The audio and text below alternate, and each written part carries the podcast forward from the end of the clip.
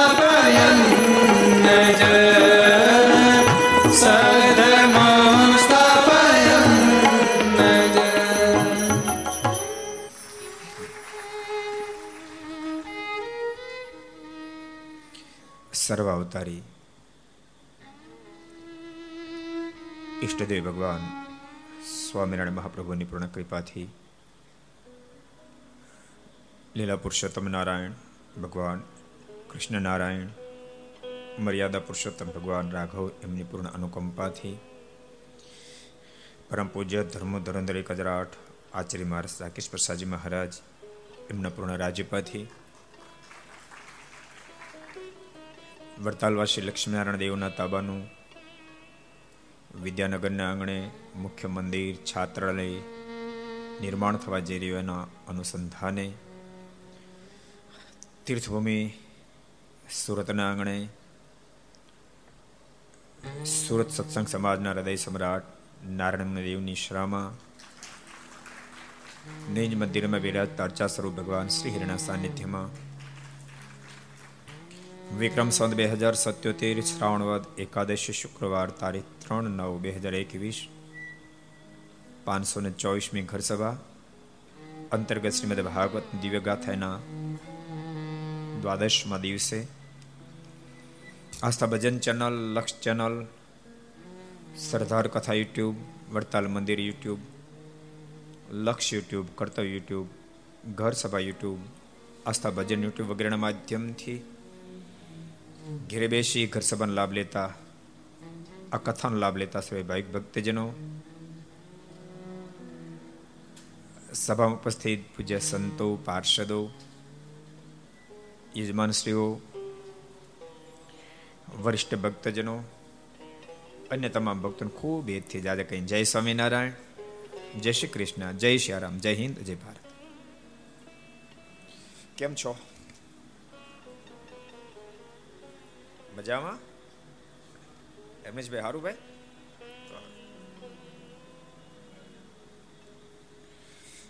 પવિત્ર ગંગાજીના તટ ઉપર બેસી સુખદેવજી મહારાજ, પરીક્ષિત મહારાજાને શ્રીમદ ભાગવતની દિવ્ય ગાથા સંભળાવી રહ્યા છે.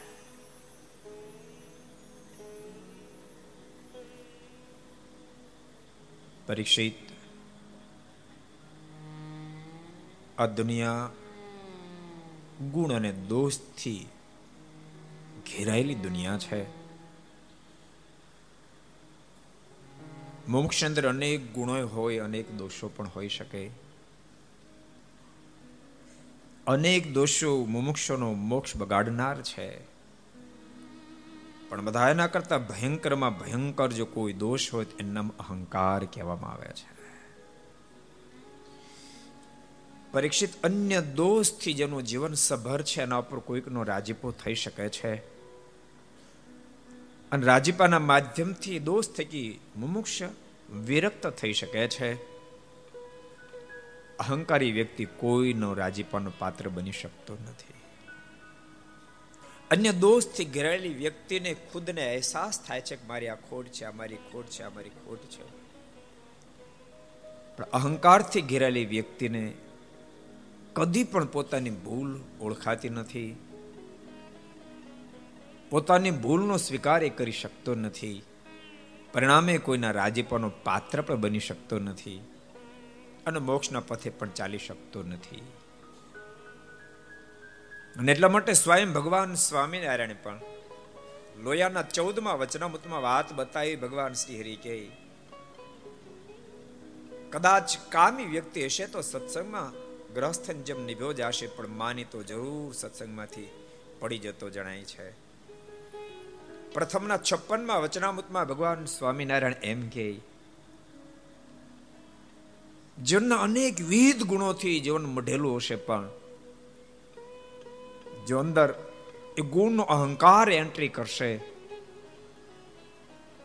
તો જેમ હિમ લાગે, ડુંડું તો એવું ને એવું જ દેખાય, ઘઉંની ડુંડી એવી ને એવી જ દેખાય, પણ માંથી મીજ બળી જાય, ઉપરથી ગુણો દેખાશે, પણ માંથી જીવની તાકાત ખલાસ થશે, પ્રભુને પામી શકાય એવા દિવ્ય ગુણોને જન્મ ટકી નહીં શકે. માટે પરમાત્મા અનેક ગુનાને માફ કરે છે, પરંતુ પ્રભુ અહંકારીને માફ નથી કરતા. પરીક્ષિત મેં તને ગૌરધન લીલાની કથા સંભળાવી. એ કથાના માધ્યમથી ભગવાન એમ સમજાવવા માંગતા હતા અહંકારી અભિમાનીને પૂજો, એના કરતા બત્તર પથ્થરને પૂજો શ્રેષ્ઠ છે. અહંકારને આધીન બનેલ ઇન્દ્રને પૂજવા કરતા આ પહાડ ગોર્ધનને પૂજો શ્રેષ્ઠ છે. એમ દેખાડવાને માટે, ઇન્દ્રનો અહંકાર વગાડવા માટે, ઇન્દ્ર માટે થતા યજ્ઞોનો ધ્વંસ કરાવી, પ્રભે ગૌરધનજીની પૂજા કરાવી છે. અહંકારને આધીન બનેલો ઇન્દ્ર. ભગવાનને મારવાને માટે ઐરાવત હાથી ઉપર બેસીને આકાશ માર્ગે આવ્યો. ભક્તો ભૂલતા નહીં. અહંકારી વ્યક્તિ કોઈ દી સમજાયો ન સમજે. એ ભટકાઈને પછી એ સીધો થાય. કોઈની વાતથી અહંકારીને હા ન પડે. સુખદેવજી મહારાજ કે પરીક્ષિત. અહંકારને આધીન બનેલો ઇન્દ્ર. કોઈ નાથી માને એમ નહોતો, પણ ભગવાનને મારણ માટે ખડગ આધાર કર્યું પ્રભુએ એનો ફ્યુઝ ખેંચી લીધો ને બધું ધબડાક થઈ ગયું. અને સર્વે શક્તિ જ્યારે ખલાસ થઈ, ઇન્દ્રને ખુદને એમ લાગ્યું કે હવે કોઈ રસ્તો નથી પછી એને પ્રભુની પ્રાર્થના કરી, ભગવાનનો શરણાગત બન્યો છે. માટે ભક્તો નિત્ય પ્રભુને પ્રાર્થના કરતા રહેજો. હે કૃપાનાથ, સર્વે દોસ્ત કે રક્ષા કરજો ભગવાન શ્રી હરિએ એટલા માટે તો મધ્યના ચાલીસમાં વચનામૃતમાં આપને સાવધાન કર્યા કે નિત્ય એક પૂજામાં દંડવટ અધિક કરવો. રોજ કરતા એને કરતા એક દંડવટ અધિક કરવો. એક દંડવટ અધિક કરીને પ્રભુની પાસે માફી માંગવી. હે કૃપાનાથ, હે માલિક અંત શત્રુ થકી મારી તો રક્ષા કરશે કોઈ ભગવત ભક્તનો મારથી દ્રોહ ન થઈ જાય. અંજાન થયો હોય તો તું મને માફી આપશે એમ નિત્ય પ્રભુની પાસે પ્રાર્થના કરવી ભક્તો, આધ્યાત્મિક પથમાં હજારો સાધનો પ્રભુને જવા માટેના છે, પણ પ્રાર્થના એ અજોડ સાધન અજોડ સાધન છે. પ્રાર્થનાને કોઈ નામ યાદ રાખજો. પ્રાર્થના અહંકાર ઓગળે પછી જ પ્રારંભ થાય. અહંકારી કદી પ્રાર્થના ન કરી શકે. પ્રાર્થનાનો મતલબ એવો નથી કે મોટી જાહેર સભામાં જ આપણે બધું કહેવું પડે. ઘરના ખૂણામાં એકલા બેઠા બેઠા ઠાકોરજીની પાસે આસુડા પાડતા પાડતા એની આગળ દાસ બની અને ગુલામ બનીને પ્રભુની પાસે એકરાર કરાય હે કૃપાનાથ તો બહુ મોટો છો, બહુ મોટો છો. હું તો તારો ગુનેગાર છું. માલિક મારા ગુનાને માફ કર. મને તારો શરણાગત બનાય. તું રાજી થયો, મારું દિવ્ય જીવન બનાવી મારા પર કૃપા દ્રષ્ટિ કર. એને કહેવાય પ્રાર્થના. ઇન્દ્ર જ્યારે પ્રાર્થના કરી છે, એ પ્રભુ એને માફી આપી છે. ગઈકાલે આપણે જોયું તો મેઘજીત પણ અતિ અહંકારી બન્યો હતો. ચોથે દિવસે સ્વ ઈચ્છાથી દેહ છોડીશ. ધ્યાનમાં બેઠો. નાભીમાંથી નવસો નવ્વાણું નાળીઓના બંધનો તોડ્યા. હૃદય કાશમાંથી આત્માને બ્રહ્મરંધ્ર સુધી લઈ ગયો. અને બ્રહ્મરંધ્રને ભેદીન જ્યાં બહાર નીકળવા જાય ભગવાન શ્રી હરિએ ફ્યુઝ ખેંચી લીધો, બધું તબડા. તોય અહંકારથી રહિત ન બન્યો. પૃથ્વી પર જ્યારે પછડાટું ખાવા માંડ્યો ત્યારે એને સંબંધી બધાએ કીધું, આ ભગવાન સ્વામિનારાયણનો કરેલો દો, એનું પરિણામ છે અને બોલાવીએ. તો સ્વામિનારાયણ તો નય જ. ઓલા બધા કે તો મર. ત્રણ ત્રણ દિવસ સુધી થપડાટો ખાધી. જ્યારે એમ લાગ્યું કે હવે નહીં બચાય, પછી સંબંધીને વિનંતી કરી તમે ભગવાન સ્વામિનારાયણને બોલાવો. ભગવાન શ્રી હરિને બોલાવ્યા. કેવા કરુણા નિધાન પરમેશ્વર હશે. કૃપાનાથ મેઘજી તમારી મરી જશે, એના પર કૃપા કરો. એના કોઈ ગુના સામે નહીં જોતા. કરુણા નિધાન દરિયાનો દરિયો પ્રભુ દોડતા દોડતા આવ્યા છે. મેઘજીતના પર કરુણા દ્રષ્ટિ નાખીને એના મસ્તક પર જે હાથ મૂક્યો, બ્રહ્મરંધ્રમાં અટવાતો આત્મા હૃદય કાશની અંદર સ્થિર થયો છે. મેઘજીત ઊભો થઈને ભખો ભાગ ભગવાન સ્વામિનારાયણને દંડવત કર્યા, કૃપાનાથ, મારા ગુનાને માફ કરો, મારા ગુનાને માફ કરો, આપ તો સ્વયં સર્વેશ્વર પરમેશ્વર છો. ભગવાન શ્રી હરિ બોલ્યા, મેઘજીત, મરવાની ઉતાવળ નહીં કરતો. હજુ તો તારી પાસે અમારે સત્સંગના ઘણા કામ કરાવવા છે. અને પ્રભુએ મેઘજીતનો અહંકાર વગાડ્યો છે. સુખદેવજી મહારાજે ઇન્દ્ર અહંકાર વગળે અદ્ભુત કથા બતાવી ત્યારબાદ એક અદ્ભુત ઘટના કીધી છે. એકવાર એકાદશીનું પવિત્ર પર્વ આવ્યો છે. બાબા નંદજીએ નકોરડી નિર્જળા એકાદશી કરી છે. તમે એવું નહીં માનતા, સ્વામિનારાયણ સંપ્રદાયમાં જ પ્રસ્થાપિત થયેલી વાત છે. એકાદશી તો હિન્દુ ધર્મનો, પરમાત્માને પામવાનો શ્રેષ્ઠમાં શ્રેષ્ઠ એ તહેવાર છે. શ્રેષ્ઠમાં શ્રેષ્ઠ. કોઈ કોઈ વ્રતમાં એવું નથી લખ્યું. આ વ્રત કરવાથી એકત્રીસ પ્રિયાનો ઉદ્ધાર થાય. સાઠ હજાર સાધુ, સાઠ હજાર સાધુ એક લાખ સાધુ સાઠ હજાર વર્ષ સુધી જમાડે અને જેટલા ફળની પ્રાપ્તિ થાય એટલા ફળની પ્રાપ્તિ માત્ર એક એકાદશી યથા શાસ્ત્ર વ્રત કરે તેને પ્રાપ્તિ થાય. દુનિયાનું એક પાપ નથી. એકાદશી વ્રત યથા શાસ્ત્ર કરે એ ન બળે. ઘણા વ્રતોની મહત્તા લખી, પણ એકાદશીની બે વાત લખી. અગિયારસ દિવસે વ્રત કરે ફળની પ્રાપ્તિ થાય. અને એકાદશી દિવસે આ ખલકાને સાચવવા માટે, આને રાજી રાખવા માટે. અગિયારસ ના દિવસે કોઈ અનાજ ખાય તો કેટલું પાપ લાગે? તો એકાદશી દિવસે અન્નની અંદર પાપનો વાસ છે, પછી કોળીએ કોળીએ અન્ન નથી ખાતો, કોળીએ કોળીએ પાપ ખાય છે. અગિયારસ દિવસે જે અનાજ ખાય ને કેટલું પાપ લાગે, શાસ્ત્રોએ કીધું, માતાની કતલ કરે, પિતાનું ખૂન કરે પોતાના ગુરુને મારી નાખે અને એને જેટલું પાપ લાગે એના કરતા અગિયારસ દિવસે અનાજ ખાઈને વધારે પાપ લાગે છે. સાંભળો છો ને? તમે બધા તો કરતા જશો પણ એકાદશીનો પવિત્ર દિવસ છે. જેટલા ઘેરે બેસીને આ ઘર સભાન કથા સાંભળે છે, બધાને કહું છું, આને તમે ગમે તેટલો સાચવશો, આને તમે ગમે એટલો સાચવશો, આ શરીર કૃતજ્ઞ છે. તમે જેટલું વધારે સાચવશો એટલું તમારા મોક્ષમાં વિઘન વધારે ઊભું કરશે. આ કૃતજ્ઞ છે. આ બહુ સાચવા જેવું નથી. આની પાસેથી કામ કાઢી લેવું. બાકી આને બહુ સાચવવું નહીં. અસ્થિ સ્તંભમ સ્નાયુબદ્ધમમાં શોણિત લેપિતમ, એવું આ શરીર છે. યદ પ્રાત સંસ્કૃતમ, સાયમ તો વિનિશ્યતિ. સવારમાં રાંધેલું અન્ન, સાંજ થાય ઉતરી જાય. એવા અંતથી પુષ્ટ થયેલું આ શરીર એમાં બહુ પ્રેમ ન કરો. ખાવ નોકરો કરો એમ નથી કહેતો, કારણ કે હું કહું તો તે માનો નહીં, પણ બહુ તો ન જ કરવો. એટલો પ્રેમ તો ન કરવો આપણને પરમાત્માથી વિમુખ કરી નાખે. પરમાત્માની આજ્ઞાથી આપણને વિમુખ કરી નાખે. પરમાત્માને રાજી કરો કે સાધન ન બચવા દે, એટલો બધો આને સાચવવો નહીં. સાવધાન. ખૂબ સાવધાન. એકાદશી યથાશાસ્ત્ર કોઈ વ્રત કરે ને તમામ પાપો બળીને ખાક થઈ જાય.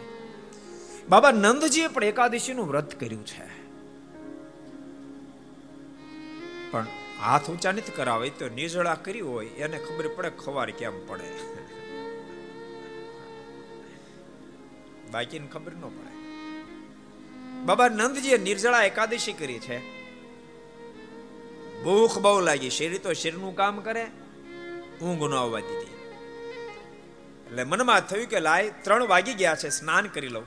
અને પછી પૂજા પાઠ કરી લો ભક્તો, ત્રણ વાગ્યા પછી પૂજા પાઠ થઈ શકે. એકાદશી વાળા યાદ રાખજો. અમુક અમુક તો કેવું કરે ખબર? અગિયારસ ને દિવસે? દિવસ સાથીમાં પછી કે અગિયારસ પૂરી થઈ ગઈ. દસ વાગે ભજીયાનો પ્રોગ્રામ કરે, બોલો, ગોટાનો પ્રોગ્રામ કરે. દસ વાગે રાત્રે. એકાદશી પૂરી કે, એવી નો પૂરી થાય. ત્રણ વાગ્યા સુધી, રાત્રિના ત્રણ વાગ્યા સુધી આગલો દિવસ એ પૂર્ણ નથી થતો, ભલે આમ બાર વાગ્યા આપણે દિવસને પૂરો કરીએ, પરંતુ વ્રત ત્રણ વાગે પૂરું થાય. ત્રણ વાગ્યા પછી તમે નાય ધોન પૂજા પાઠ કરીને ભોજન કરી શકો, પારણા કરી શકો છો. એટલે કોઈને તાણ પડી જતી હોય, તો ત્રણ વાગ્યા પછી સ્નાન કરી અને તમે પારણા કરી શકો. બાબા નંદજીને તાણ પડી ગયા એના મનમાં કે ત્રણ વાગી ગયા. સ્નાન કરવા ગયા, પણ કંઈક જોવા મિસ્ટેક તો ઘડિયાળ તો હતી નહીં. અને પોણા ત્રણ વાગ્યે પાણી પ્રવેશ યમુનાજીના ધરામ કર્યો. ત્રણ વાગ્યા પહેલા સ્નાન કરવું એ વરુણનો અપરાધ છે. વરુણ દેવજી પકડી લીધા. વરુણ લોકમાં ઉપાડી ગયા. આ બાજુ બાબા નંદની શોધખોળ કરવા માંડ્યા બધાએ. બાબા ક્યાં ગયા? બાબા ક્યાં ગયા? વેલા સ્નાન કરવા ગયા છે, આખો યમુનાજીનો ધરો ડખોળ્યો, પણ ક્યાંય બાબા મળ્યા નહીં. પરમાત્મા અંતરદ્રષ્ટિ કરી ખબર પડી, બાબા તો છે વરુણ લોકમાં પહોંચ્યા અને વરુણ લોકમાં બાબા પહોંચ્યા ખબર પડતા, ભગવાન કૃષ્ણ વરુણ લોકમાં ગયા છે. બાબાને છોડાય. વરુણ દેવજી કીધું કે, એટલા માટે પકડી લેવો, તે તો થોડી મિસ્ટેક હું તો ગોતતો હતો. મિસ્ટેક કરીને લઈ આવ્યો, પણ મિસ્ટેક કરતા મને અપેક્ષા હતી કે મારે ત્યાં આપની પધરામણી થાય. મારા લોકમાં આપની પધરામણી થાય. આ નિમિત્તે આપ મારા લોકમાં પધાર્યા, મને ને મારા લોકને કૃત, કૃત્ય કરી નાખ્યા. અને ભક્તો ગ્રસ્થ ભક્તોના ઘરે વર્ષમાં એક ફેરી તો ઠાકોરજી અને સંતોની પધરામણી થાવી જોઈએ થાવી જોઈએ થાવી જ જોઈએ. વર્ષમાં એક ફેરી થાવી જ જોઈએ. કારણ કે તમારું ઘર એ કર્મભૂમિ છે. ઠાકોરજી સંતો પધારે, ઘર નિર્ગુણ થઈ જાય, મંદિર તુલ્ય થઈ જાય. વરુણ લોકમાંથી નંદ બાબાને પાછા લાવ્યા છે. હવે સુખદેવજી મહારાજ થોડોક ટન મારી રહ્યા છે. પરીક્ષિત, હવે તું સાવધાન બનજે, એક દિવ્ય કથા હું તને સંભળાવવા જઈ રહ્યો છું. પૂરા શ્રીમદ ભાગવતનું કોઈ હૃદય હોય તો દશમા છે દશમા સ્કંદનું કોઈ હૃદય હોય તો રાસ પંચાયતની કથા છે હું તને રાસ પંચાયતની કથા સંભળાવું છું પરીક્ષિત પણ બહુ સાવધાન બજા કથા કહેતા મને ડર બહુ લાગે છે રખેન તને પરમાત્માના સ્વરૂપમાં માનુષિક ભાવ પર ઠાઈ જાય તો પરીક્ષિત તને જમપુરી નહીં સાચવે જમપુરી નહીં સાચવે. એટલે મને ડર બહુ લાગે છે. તો આમાં શંકા નહીં કરતી. હું તને રાસ પંચાયતની અંદર ગોપી અને ભગવાન કૃષ્ણ અદ્ભુત પ્રેમની ગાથા સંભળાવા જઈ રહ્યો છું. અહીં બ્રહ્મ અને પરબ્રહ્મની ગાથા છે, પરીક્ષિતામાં કામને માગ નથી. તું એમાં કોઈ સંકલ્પ નહીં કરીશ. અને પરીક્ષિત તું જો સંકલ્પ નહીં કરીને તો જા, હું તને વચન આપું છું. તને શાપ છે શ્રીંગીનો, સાતમે દિવસે તક્ષક તને ડંખ મારશે તારું મોત થશે. હું શાપમાં તને મુક્ત કરાવી નાખીશ. પૂરતું શંકા નહીં કરતો મને ડર બહુ લાગે છે. પરીક્ષિત આખી કથા સંભળાવતા મને જેટલો ડર નથી લાગ્યો, એટલો ડર મને આ રાસ પંચાયતની કથા સંભળાવતા લાગે છે. બટ તું સાવધાન બની રહે છે. પરીક્ષિત અહીંયા કામ નથી જહા કામ તહા રામ નહીં જહા રામ તહા નહીં કામ તુલસી દોનો નવ રહે રવિ રજની એક ઠામ અહીંયા કામ નથી અહીંયા માત્ર પ્રેમ છે પ્રભુ સાથેનો પ્રેમ છે મળતું શંકા નહીં કરીશ સારસ પક્ષીની જોડ જુદું નવ રહે પડે એકની ખોટ તો બીજું ના જીવંત રહે એ પ્રેમ છે પૂછો શાહી ચકોર ને પૂછો જળચર કાય. કા તો પૂછો કમળ ને સ્નેહી ગયે શું થાય. પરીક્ષિત અહીં માત્ર પ્રેમ છે. પરીક્ષિત મહારાજે હાથ જોડ્યા છે ગુરુદેવ. મને કોઈ શંકા નહીં થાય. આપ મને રાસ પંચાયતની કથા સંભળાવો. સુખદેવજી મહારાજે કહ્યું છે પરીક્ષિત એકવાર આશો સુધી પૂર્ણિમાસીની રાત્રિએ પ્રભુને ગોપીઓનો પ્રેમ યાદ આવ્યો છે. ગોપીઓનો નિર્દોષ ભાવ યાદ આવ્યો છે. ગોપીઓનો પ્રેમ યાદ આવતાની સાથે ભગવાને બાંસુરી હાથમાં લીધી મધ્યરાત્રે વગાડી છે ભક્તો. ભગવાન શ્રી હરિ જ્યારે સંતોને ગામડે મોકલતા, બહુ પ્રસિદ્ધ પ્રસંગ તમને સંભળાવું. એકવાર ખટરસના નિયમો મારજ આપેલા. કોઈ પ્રકારનો રસ ખાવો નહીં. જોળીમાં રોટલા, રોટલી માંગવા અને ચોળી નાખવાના. જોળીમાં નાખવાના જોડીને પાણી જબોળવાની, બારી કાઢી નીચોવાની, વળી જબોળવાની, બારી કાઢી નીચોવાની. એમ ત્રણ વાર નીચોયા પછી એ કૂચા જે વધે એનો લાડવા જેવડો એક ગોળો કરી દિવસમાં એકવાર ખાવાનો. ઓછી કસોટી નથી લીધી અને ભક્તો, કસોટીમાંથી પાસ થાય ને એ જ ચળકતો હીરો બની છે, એ ચળકતો હીરો બની છે. બે ઘાટમાં ફાડિયા બે થઈ એમાં શું નીકળે? એ ચળકતો નંગ બની શકે. દિવસમાં એક ફેરી એક ગોળો ખાવાનો. એ પ્રકરણ ચાલતો હતો ને એમાં, સદગુરુ બ્રહ્માનંદ સ્વામી એક ગઢપુર આવ્યા, એને જોડે બે ગોળા પડ્યા હતા. મનમાં વિચાર થયો તો ગઢપુર આવી ગયો, ગોળાની જરૂર નથી, જોડીમાં કાઢીને કૂતરું હતું, કૂતરાને ફેંક્યા. કૂતરું દોડતું દોડતું આવ્યું. એના મને એમ કે લાડવા, આપણા લાડવા પહેલેથી પ્રસિદ્ધ બહુ, કૂતરાને ખબર. સાચું કહું? ટોલ નાકો આવે ને, એમ કે પચાસ રૂપિયા. તમે લાડુ દેખાડે કે તો પછી લાડુ આપી દો ને. ભારતમાં જ નહીં હો. વિદેશોના એરપોર્ટ ઉપર, અમેરિકા ઇંગ્લેન્ડ કેનેડા એના એરપોર્ટ ઉપર પડે. એ લોકો એમ કે, સ્વામીજી એને ગુજરાતી આવડે નહીં. આમ આમ કરે આપણને. અને એમાં લાડવા આપો એટલે તમને ગમે લાઈન ત્યાંથી કાઢીને તમને આગળ મૂકી દે. બોલો. એવા પ્રસિદ્ધ થયા. કારણ કે લાડવા કોના? ભગવાન સ્વામિનારાયણ સંબંધની બહુ મોટી મહત્તા છે ને? વાત યાદ આવી ગઈ એટલે કહી દઉં. લો તમને. વીરા સાખણનો પ્રસંગ. ભગવાન સ્વામિનારાયણ કોઈ પણ ધામમાં તેડી જાય ને તો વીરા સાખરની ઉંમર અઢાર વીસ વર્ષની. વીરા ભગતને પૂછી, વીરા ભગત પેલા ભગતને ધામમાં તેડી જાઓ? મારને વીરા ભગત કહે કે મહારાજની ઉંમર કેટલી છે? મહારાજ કે લગભગ ત્રીસ બત્રીસ વર્ષની હશે. વીરા ભગત હાથ જોડે, મહારાજ, આ દુનિયા નાશવંત છે, પરંતુ તેમ છતાંય બિચારા છોકરા નાના હશે. ઘર આખું વેર વિખેર થઈ જશે માટે મહારાજ હમણાં ન તેડી જાવ. મહારાજ કે વાંધો નહીં.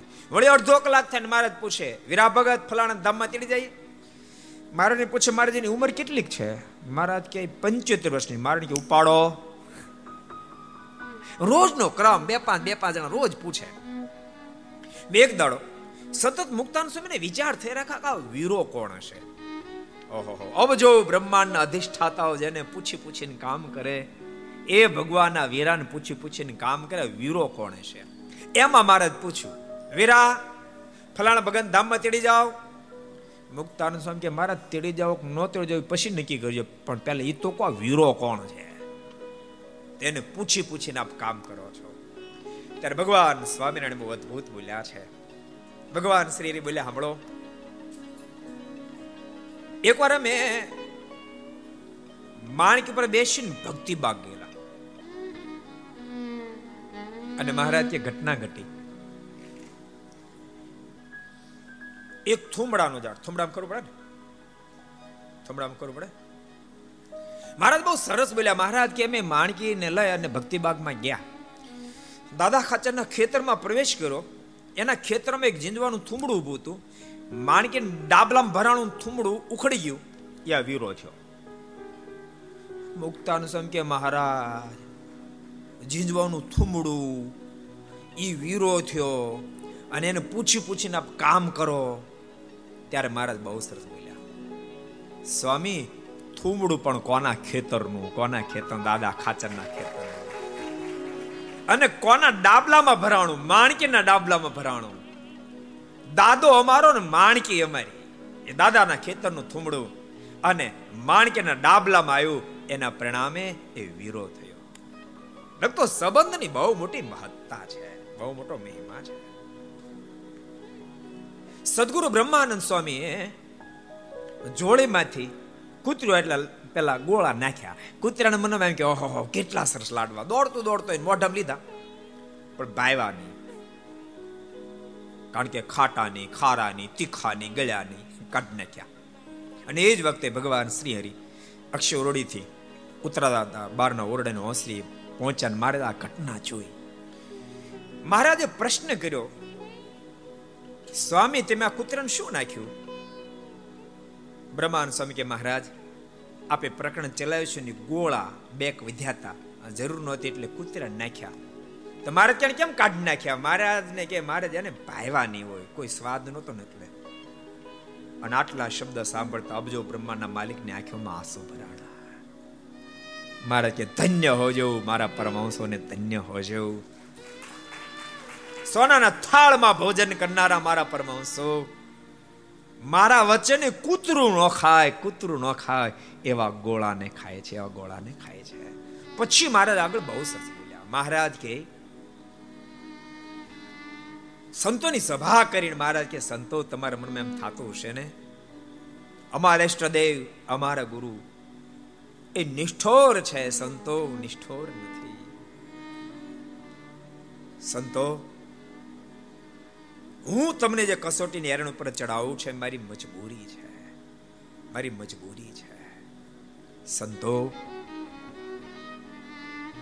મારે તમને એકાંતિક બનાવવા છે. હું તમને એકાંતિક ન બનાવું તો તમારા જોગમાં આવેલ એકાંતિક કેમ બને? તમને એકાંતિક બનાવીને મારે, તમારી પાસે હજારો એકાંતિક બનાવીને મારા ધામમાં લઈ જવા છે. મહારાજ બહુ સરસ બોલ્યા, સંતો. તમે જે સાધનાઓ કરી રહ્યા છો, મને રાજી કરવા માટે ક્યારેક ક્યારેક તમારી સાધના અને સમર્પણ મને યાદ આવે.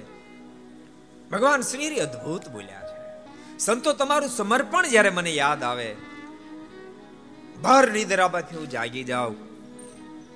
અને સંતો તમારા સમર્પણને યાદ કરી ઢોલિયામાં બેઠો બેઠો અડધી રાત્રે બે ગોઠણ વચ્ચે માથું ટેકવી હું રડી પડું છું. ધન્ય હજો મારા પરમહંસોને, ધન્ય હજો મારા પરમહંસોને.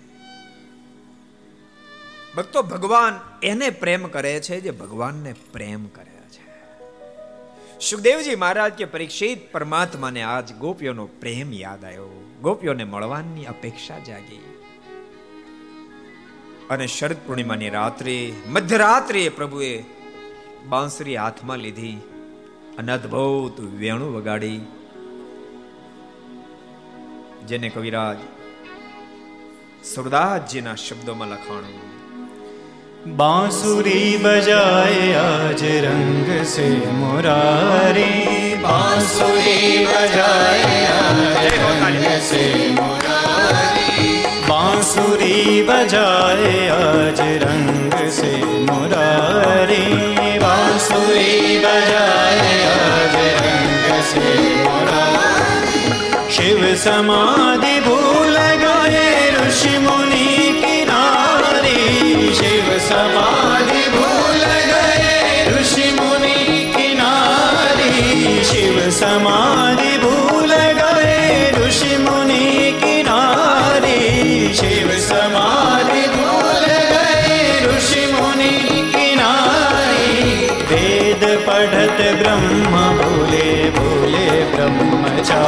ब्रह्मचारी वेद पढ़त ब्रह्म भूले भूले ब्रह्मचारी वेद पढ़त ब्रह्म भूले भूले ब्रह्मचारी वेद पढ़त ब्रह्म भूले भूले ब्रह्मचारी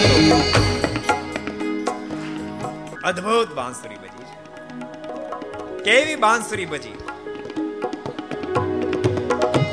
સુરદાસજીના શબ્દો દંભ સામ તાલ જોગી ભૂલી નૃત્યકારી રંભ સામ તાલ જોગી ભૂલી નૃત્યકારી રંભ સામ તાલ જોગી ભૂલી નૃત્યકારી રંભ સામ તાલ જોગી ભૂલી નૃત્યકારી જમુના જલ ઉલટી ભયો શોભા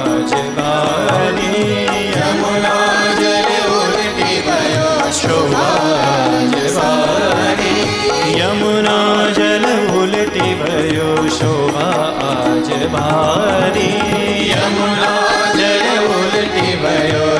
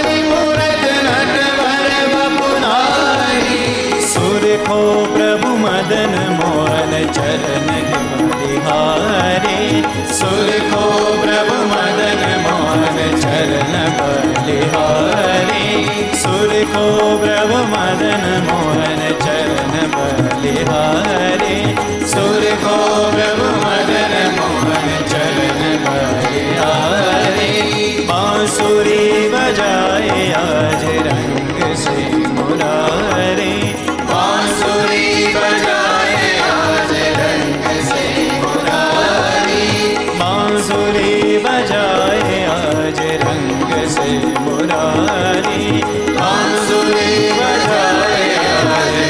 रंग से मुरारी बांसुरी बजाए आज रंग से मुरारी बांसुरी बजाए आज रंग से मुरारी बांसुरी बजाए आज रंग से मुरारी અદ્ભુત શરદ પૂર્ણિમાને રાત્રે પ્રભુએ બાંસુરી વગાડી છે સાંભળતાની સાથે ગાયો ને બાયો બે પાગલ થઈ ગયા. પુરુષે કે પાગલ ન થયા ખબર નહીં, હમણાં એવા ઊંઘી ગયેલા.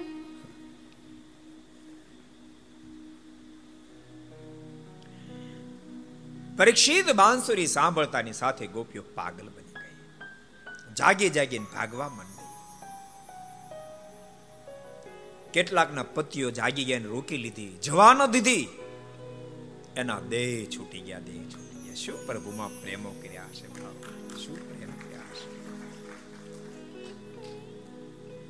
ભક્તો, પ્રેમની કહાનીઓ જ્યારે સાંભળીએ ને ત્યારે મનમાં એમ થાય કહો શા માટે હિન્દુસ્તાન મહાન ગણાય છે?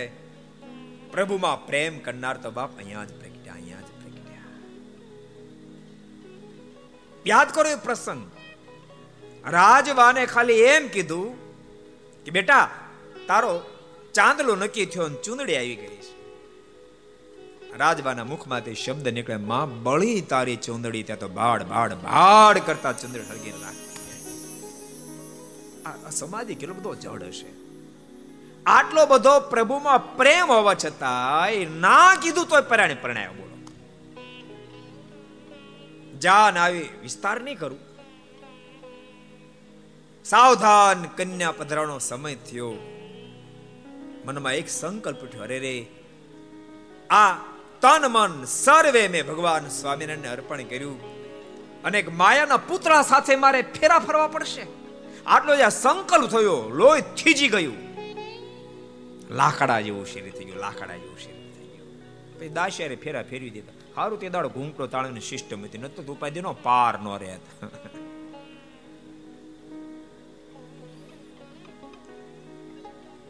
તોય મોકલ્યા સાસરે બોલો. પણ પરણાની પહેલી રાત્રેનો પતિજા મળવા માટે આ સિંહણ રૂપે દર્શન થાય. ત્રાડ નાખીને ભાગ્યો. એની માને કે આને મારે જોઈએ નહીં, આ કોઈ સામાન્ય નારી નથી, કોઈ મહાસતી છે. આની જે ઈચ્છા હોય પ્રમાણે એને વર્તાવો, મારે ન જોઈએ. બેટા, તારી શું ઈચ્છા છે? મારે તો અખંડ ભગવાન સ્વામિનારાયણનું ભજન કરવું છે, મને ધરાહાર પ્રણય ધરાહારમાં ખબર પડે ને? અશ્વિનભાઈ ધરાહારમાં ખબર પડે? ધરાહાર શબ્દ?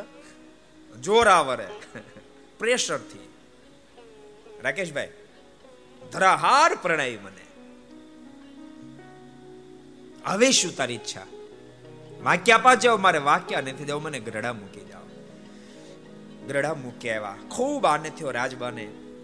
પ્રેમથી ભજન કરતા હતા પણ ચાર છ મહિના વરદી થયું ને તે પાછા એના પતિને કોઈ કે વરદન આટા ચડાવ્યા. ભલા માણા મરદ જેવો મરદ થઈ બાયડીને મૂકી આવી, શરમ નથી આવતી? મોટા મૂછાળા તારી મૂછો કાઢી નાખી.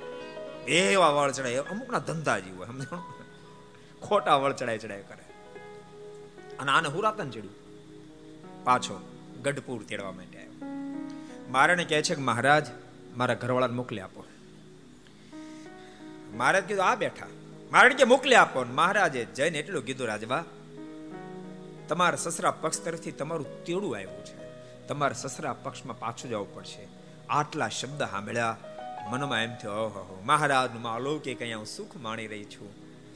મારે સસરા પક્ષમાં જવું પડશે. આ વિચારો ફરી વાર લોહી થીજી ગયું, લાકડું થઈને ધરતી પર પડ્યા. મહારાજ કે, અમારે અમે લઈ ગયા, તમારે તમે લઈ જાઓ જાઓ, ઉપાડો. પછી એટલે બધા પ્રાર્થના કરી ભાઈ સાહેબ, અમારે નથી જોતા, તમે રાખો. પછી મહારાજ કાનમાં કીધું, રાજભાઈ, તમને રજા મળી ગઈ છે. અને ત્યાં રાજભાઈ ફરી વાર શુદ્ધિમાં આવ્યા. આ પ્રભુ પ્રેમી સમાજ છે. પરીક્ષિત જે ગોપીઓને જાવા નથી હતી એ ગોપીઓના દેહમાંથી પ્રાણ નીકળી ગયા છે. ગોપીઓ મધ્યરાત્રે યમુનાના તટ ઉપર આવી છે. ગોપીઓને આવેલી જોતાની સાથે ભગવાન કૃષ્ણે પ્રશ્ન કર્યો છે, સ્વાગતમ વો મહાભાગ. પ્રિયમ કિમ કરવાણી વહ વ્રજસ્યાનમયમ ક્વચિત બુદ્ધાગમ કારણમ. હે ગોપીઓ, તમે કેમ આવી? તમારું ખૂબ સ્વાગત છે. વ્રજમાં કઈ ભય આવ્યો છે? અડધી રાતે ભાગીને આવી? ગોપીઓ, મૌન થઈ ગઈ છે. એક તો વાંસળી વગાડી, ભગાડીને લઈ આવ્યો? અને પાછા અત્યારે કે વ્રજમાં કઈ ભય આવ્યો છે? ગોપીઓ, પ્રભુ પ્રેમમાં પાગલ બની ગઈ.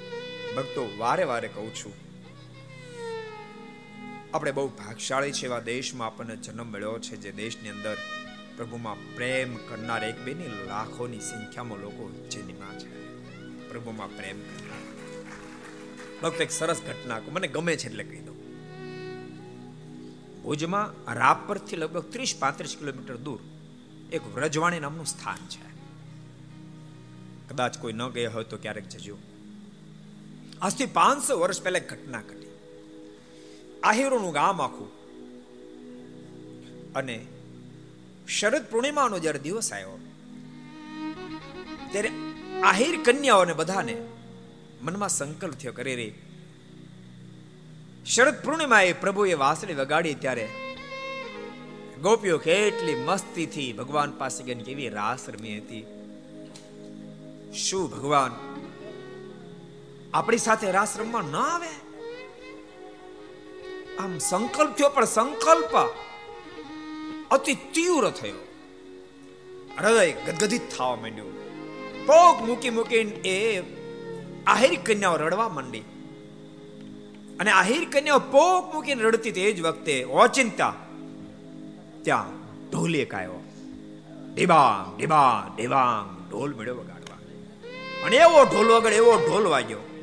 આહિર કન્યાઓની શરીરની શુદ્ધિ બોલાણી અને પેલા ઢોલીની સાથે એ રાસ રમવા માંડી. બહુ બધા રોક્યા, એના સગા સંબંધી બધા રોક્યા, પણ કોઈને રોકી રોકાણી નહીં. કયું લખવું પડ્યું. ઢોલીડા તારો, ઢોલ વાગે છે વ્રજવાણી. ઢોલીડા તારો, ઢોલ વાગે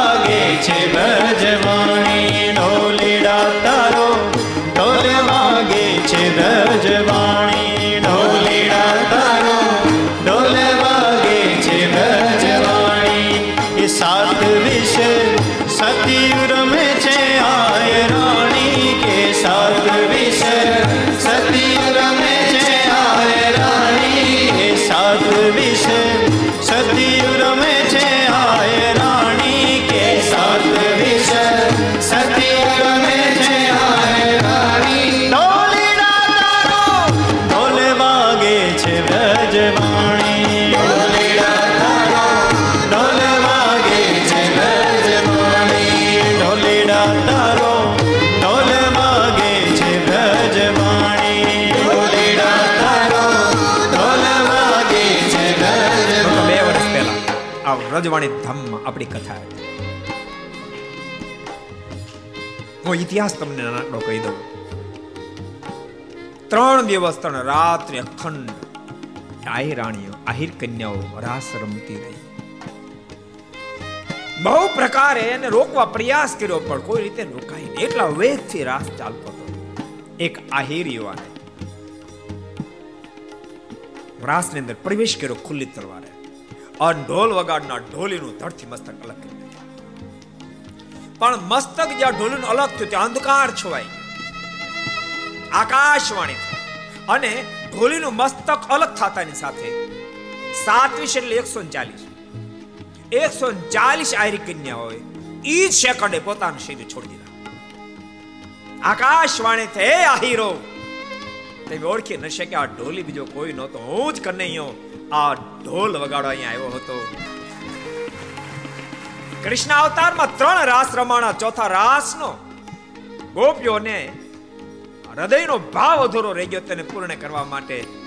આ તમામ આહિર કન્યાઓ એ વ્રજની ગોપીઓ હતી અહીંયા અવતાર ધારણ કર્યા. આજે ભક્તો એકસો ચાલીસે ચાલીસ ગોપીઓ અને ઢોલી બધાની મોટી મોટી ખાંભીઓ છે. સરસ મંદિર બનાવ્યું છે. મધ્ય ભાગમાં ભગવાન રાધા કૃષ્ણ છે ને ગોળાકાર મંદિર છે. એકસો ચાલીસ એકસો ચાલીસ કન્યા, આહિર કન્યાઓ. એની ફૂલ સાઈઝના ચારે બાજુ સ્ટેચ્યાઓ છે. અને એક એક સ્ટેજ્યા નીચે એ કોની કન્યા હતી? અને પિતાશ્રીનું શું નામ હતું? એક એક સ્ટેજ્યા નીચે લખ્યું છે. અનેક બારોટાના ચોપડામાં ઇતિહાસો લખાયેલા માટે કહું છું, ભક્તો, દેશ કાંઈ અદ્ભુત દેશ એકાદ કડી ગાય નાખી પછી આપણે રાસ નો હે ઢોલી રૂપે કાનો આવ્યો તું વ્રજવાણી. હે ઢોલી રૂપે કાનો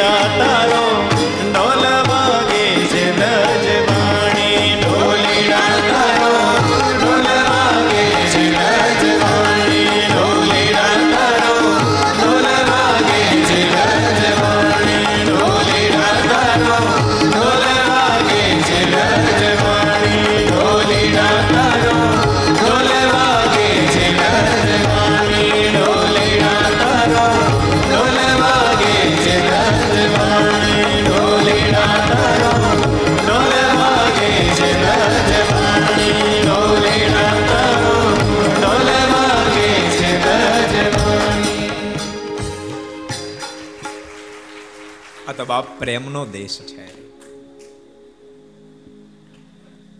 ભગવાને પ્રશ્ન કર્યો, કેમ બધી આવી? વ્રજમાં કઈ ભય આવ્યો છે? ગોપીઓ મૌન રહી. બીજો પ્રશ્ન કર્યો છે, ગોપીઓ, તમારી આશા હશે કે હું તમારામાં સમાવ, પણ આશા સજાતી હોવી જોઈએ વિજાતીય ન હોવી જોઈએ. ત્રીજો પ્રશ્ન કર્યો, આશા સાકાર હોવી જોઈએ. ઘટિત આશા હોવી જોઈએ, અઘટિત ન હોવી જોઈએ. ચોથો પ્રશ્ન કર્યો છે, ગોપીઓ, તમે બધી પરણિત છો. તો તમારી પરમ ફર- ફરજ આવે છે તમારે તમારા પતિની સેવા કરવી જોઈએ. આ મધ્યરાત્રિએ તમારા સતા ધણીને સૂતો મૂકી નહીં આવતી રહી, આ ઠીક નો કર્યું કહેવાય. માટે ગોપીઓ તમે પાછી જાઓ. અને આટલા શબ્દ સાંભળતાની સાથે ગોપીઓના લોચન લાલ થયા છે. એક બાજુ પ્રેમ, બીજી બાજુ આક્રોશ. એના આંસુડાઓ આંખમાંથી ટપકવા માંડ્યા છે. માધી બોલી, હે કનૈયા! બોલતા વિચાર નથી કરતો. ચંદ્ર બિન જો ચાંદની, મોતી બિન જો હાર, જગદીશ બિન જો જિંદગી, વો તો મિલી ન મિલી થાય. કનૈયા, વ્રજમાં તું નથી. પછી એ વ્રજની કુશળતા શું કામ પૂછે છે? વ્રજમાં તું નથી માટે, તારા વિનાનું વ્રજ અમારા માટે શમશાન તુલ્ય છે. માટે આવી છીએ. ત્યાં રંગ વેણી બોલે છે, એ કનૈયા તું એમ કહેતો તો કે આશા ઘટિત હોવી જોઈએ, અઘટિત ન હોવી જોઈએ. ઘટિત અઘટિત ક્યાં તું વાત કરજો ભૂખ ન જોયે ભાવ તું ઊંઘ ન જોવે સાથરો. જેને પ્રેમ બંધાય ને કન્યા તે પ્રેમ કોઈમાં કર્યો નથી, એટલે તું વાતો કરશો ભગવાનને ઉધડા લીધા. અને બાપ ભક્ત તો ભગવાનને પણ ગગલાવી શકે. ભક્ત તો ભગવાનને પણ ગગલાવી શકે છે. અને ભગવાનની એની જ મોજ છે. ભક્ત ભગવાનને ગગલા એની જ ભગવાનને મોજ હોય છે. કને આ તું ઘટિત અઘટિતની વાતો કર, સાંભળ. રામાયણનું ભયંકર યુદ્ધ જ્યારે ખેલાયું અને લક્ષ્મણ જ્યારે ઘાયલ થયા, સુશીલે એવું કહ્યું કે આવતીકાલનું સૂરજ ઉગે, એની કિરણ ઘા પર પડશે તો મોત થશે. એ પહેલા સંજીવની ઔષધિ જો લાવવામાં આવે અને એનો રસ લખનને પાવામાં આવે, એનો લેપ આ ઘા પર લગાડવામાં આવે તો લખન બેઠા થાય. એટલે હનુમાનજી સંજીવની લેવા ગયા. કનૈયા જવાબ આપજી મંદોદરીની ખબર પડી કે ઔષધિ લેવાના માટે લખન ગયા છે. હનુમાનજી ગયા છે. મંદોદરી રાત્રે જાગી એક સરસ ચિત્તો બનાવ્યો. ચિત્તો દોરો ચિત્તાને દર્પણના માધ્યમથી ચંદ્રને દેખાડે. મનમાં એમ કે આમાં મેં ચિત્તો દોર્યો છે. ચંદ્ર રથ ને હરણિયા જોડ્યા છે. આ ચિત્તાથી ડરીને જો ભાગવા માંડે, તો વહેલી વહેલી રાત પૂરી થઈ જાય, રાત પૂરી થઈ જાય, તો સવારનું સૂરજ ઉગી જાય. સૂરજ ઉગી જાય, હનુમાન પહોંચ્યા પહેલા, તો સૂર્યની કિરણ લખનના ગા પર પડે. લખનનું મૃત્યુ થાય, મારો મેઘજીત જીવતો રહી જાય. બીજી બાજુ, સુમિત્રાજીને સમાચાર મળ્યા કે લખન ઘાયલ થયા છે. જાગી જાય, વેણું વગાડવા માંડ્યા. મનમાં વિચાર કરો, મુગલાને વેણું ખૂબ ગમે છે. વેણું સાંભળવા માટે મુગલા જો ઊભા રહી જાય. તો રાત લંબાઈ જાય. રાત્રિ લંબાઈ જાય. તો હનુમાનજી ટાઈમે પહોંચી દે ને, હનુમાનજીને ઔષધિ, લખનને પાય દે મારું લખન જીવતો થાય આના, આમાં તને ઘટિત અઘટિત જેવું કઈ લાગે છે? હજુ તો કનૈયું કંઈક જવાબ આપે એના પહેલા. પ્રભાવતી બોલે, એ કનૈયા, તું શું કહેતો તો? પરણે આપણે શું વાતો કરતો તો કન્યો તો હેપતાઈ ગયો. શું વાતો કરતો તો ભગવાન કૃષ્ણે કહ્યું, હું તો એમ કહેતો હતો, તમે પરણિત છો, માટે તમારે તમારા પતિની સેવા કરવી સેવા કરી શું થાય? અરે શું શું થાય? તમે તમારા પતિની સેવા કરો, તમારો પતિ રાજી થાય. અમારો પતિ રાજી થાય શું થાય? તમારો પતિ રાજી થાય, તમને સદમતી પ્રગટે. સદમતી પ્રગટે શું થાય? અરે અંતકર નિર્મળ થાય. સરસ વિચારો આવે. સરસ વિચારો શું થાય? સરસ સરસ કાર્યો થાય. સરસ કાર્યો થાય શું થાય? અરે ભગવાન રાજી થાય. ભગવાન રાજી થાય તો શું થાય? તો પ્રગટ ભગવાનનો મેળાપ થાય. અને એ વખતે ગોપીઓ ખડખડાટ હસવા માંડી, પ્રભાવતી કે, એ કનૈયા એ કનૈયા, આટલા બધા વાયા કરીએ. અમારા પતિને રાજી કરીએ. ત્યારે સદમતી પ્રગટે સદમતી પ્રગટે ત્યારે અંતકણ નિર્મળ થાય સારા વિચારો આવે, સારા વિચારો પછી સારા કાર્યો થાય, એનું ભજન થાય, પછી ભગવાન રાજી થાય ભગવાન રાજી થાય, પછી મળે. એના કરતા તું સીધો મળે, હું ખોટો તોલો મેળ્યા ખજવાળો કનૈયો એડવી દે મને. ત્યારે અંગ વેણીએ માથું ઊંચીને કન્યાને પ્રશ્ન કરું કને એક પ્રશ્ન કરું? કનૈયાને ખબર હતી આપણે ફેલ જ છીએ, પણ તો હાથો પાડી જ પડે. કરો. કનૈયા, તું એમ કહેતો હતો કે તમારે તમારા પતિની સેવા કરવી જોઈએ, પણ માન કે કોઈ પતિવ્રતતા નારી હોય? એના પતિને ભોજન કરાવીને ભોજન કરતી હોય, પણ ક્યારેક માન કે એનો પતિ બહાર જાય, તો પછી એને શું કરવું? ભૂખ્યા રહેવાનું? કને કે ભૂખ્યા થોડું રહેવાનું, તો શું કરવાનું? તો કે એના પતિની પ્રતિમા રાખે, ફોટો રાખે. થાળ કરીને જમાડે. તો તો પતિવ્રતના ધર્મ રહે તો તો રહે માન કે થાળ કરીને પોતાના પ્રતિમા રૂપી પતિ અને થાળ જમાડો જાતી હોય ને એ જ વખતે એનો મૂર્તિમાન પતિ બાર ગયેલો ઘેરે આવે, તો પછી કોને જમાડે? પેલા ફોટાને કે મૂર્તિમાન પતિને? કન્યાને ખબર પડી કે આટીમ લીધો બરાબર કન્યાઓ કે કઈ પ્રશ્ન પૂછવા જેવી વાત છે. એ તો મૂર્તિમાન પતિને જમાડે ને.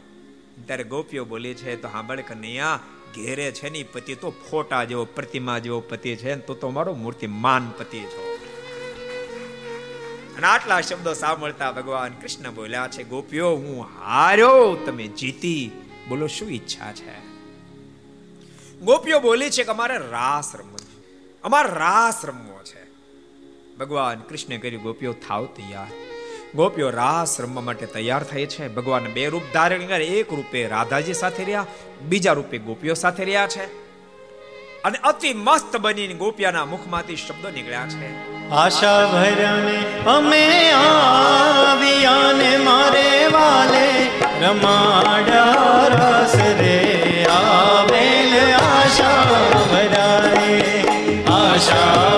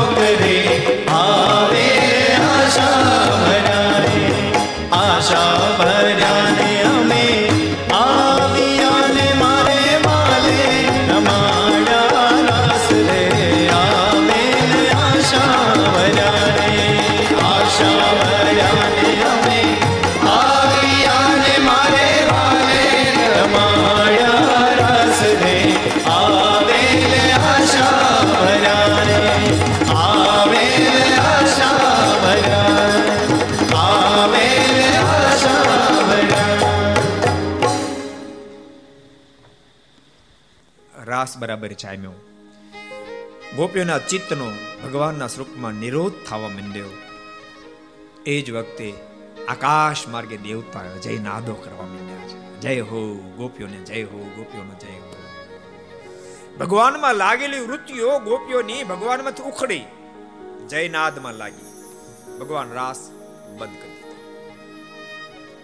ગોપીઓ બોલી, કૃપાનાથ, રાસ કેમ બંધ કર્યો? ભગવાન કહે કે જ્યાં સુધી તમારા મનની વૃત્તિ મારામાં લાગી હતી, ત્યાં સુધી રાસ ચાલુ હતો. મારામાંથી વૃત્તિ ઉખડ્યા પછી જૈનાદમાં તમારી વૃત્તિ લાગી. ઠેકડા મારું અર્થ નહોતો, એટલે રાસ બંધ કર્યો. ભક્ત કથાએ બતાવ્યા છે, આધ્યાત્મિક પથે વ્યક્તિ જ્યારે ચાલતો હોય અને જ્યારે આગળ જવા માંડે ત્યારે, ચારે બાદ દુનિયામાં જે જે કાર એનો થવા માંડે, ત્યારે એને ખૂબ સાવધાન બને. જે જે કારમાં પ્રશંસા મન જો ખેંચાઈ જાય, તો પ્રભુ એને છોડી દે છે. ગોપીઓ પશ્ચાતાપ કર્યો કૃપાના તમારી ભૂલ થઈ ગઈ. પણ અમે અનેક હતી, આપ એક હતા, જેને કારણે અમારી અંદર માયા પ્રવેશ કરી ગઈ. એક કામ કરો, જેટલી અમે એટલા તમે બનો તો માયા પ્રવેશ ન કરી શકે. ભગવાન રાજી થઈને કીધું, ગોપીઓ, વાંધો નહીં. જેટલી તમે એટલા અમે બનીએ અને જેટલી ગોપી એટલા રૂપને ભગવાને ધારણ કર્યા. અદ્વિતીય રાસનો અદ્ભુત પ્રારંભ જોડ્યો એક ગોપી એક કાને એક ગોપી એક કાને અદ્ભુત રાસનો પ્રારંભ. હે વાયાને વાદળ માટા વાયા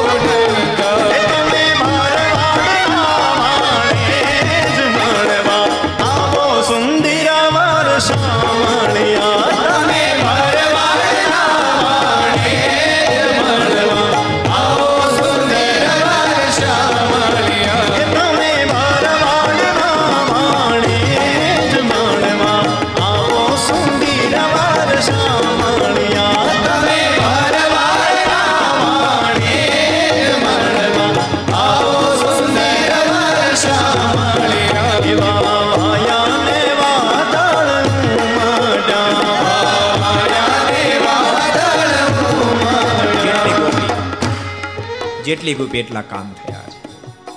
ભગવાન તો ભક્તના પ્રેમને આધીન છે. ભગવાન સ્વામિનારાયણ જ્યારે પંચાળા પધાર્યા, સદગુરુ બ્રહ્માન સ્વામી ભગવાન સ્વામિનારાયણને પ્રશ્ન કર્યો, કૃપાનાથ, તમે કૃષ્ણ અવતારમાં ગોપ અને ગોપી ઉપર જેટલા રાજ્ય હતા, એટલા અમારી પર નથી લાગતા. ભગવાન સ્વામિનારાયણ કેમ કેમ કીધું કે નહીં. કૃષ્ણ અવતારમાં ગોપીઓ સાથે રાસ કેવો રમ્યા? અમારી સાથે રમ્યા? ભગવાન સ્વામિનારાયણ કેલા રાસ નો રમી વાલા દોલા થઈ જાય તો થઈ જ જાય તો. રમી તો તો બધું બરાબર. તો થાવ તૈયાર. એમ નહીં. કૃષ્ણ અવતારમાં જેટલી ગોપી એટલા કાન એમ જેટલા સંત એટલા સહજાનંદ બનો, તો રાસ અને ભગવાન સ્વામિનારાયણ રાજી થયા. મહારાજ કે, સંતો વાળો ગાત આ તો જેટલા સંત એટલા સહજાનંદ બનશે. જેટલા સંત એટલા સહજાનંદ બન્યા પંચાળા આંગણે ભગવાન શ્રી અદ્ભુત રાસ હે જુઓ જુઓ ને હાર, જુઓ જુઓ ને સાહેલીઓ, આજ રસિયો, રાસ રમે.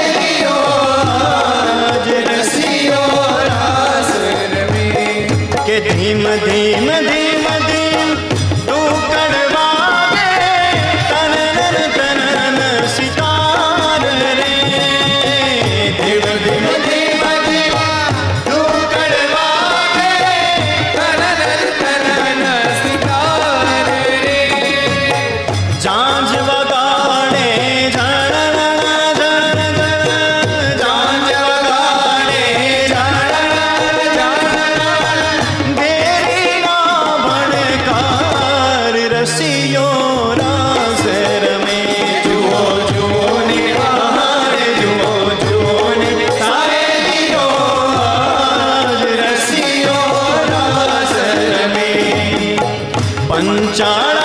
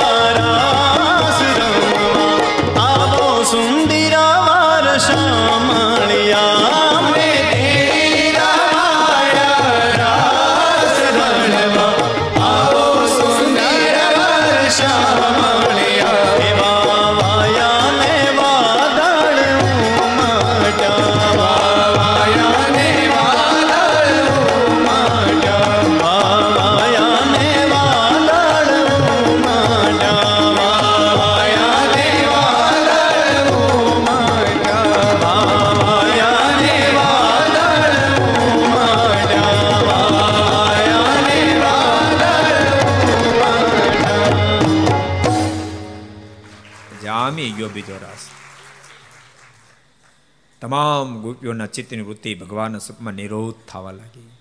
પણ એ જ વખતે આકાશ માર્ગે નારાયણ નારાયણ નારાયણ કરતા નારજી પ્રસાર થયા. જો કથાનો વિસ્તાર શ્રીમદ ભાગવત નથી કર્યો ગર્ગ સંહિતાએ કર્યો છે.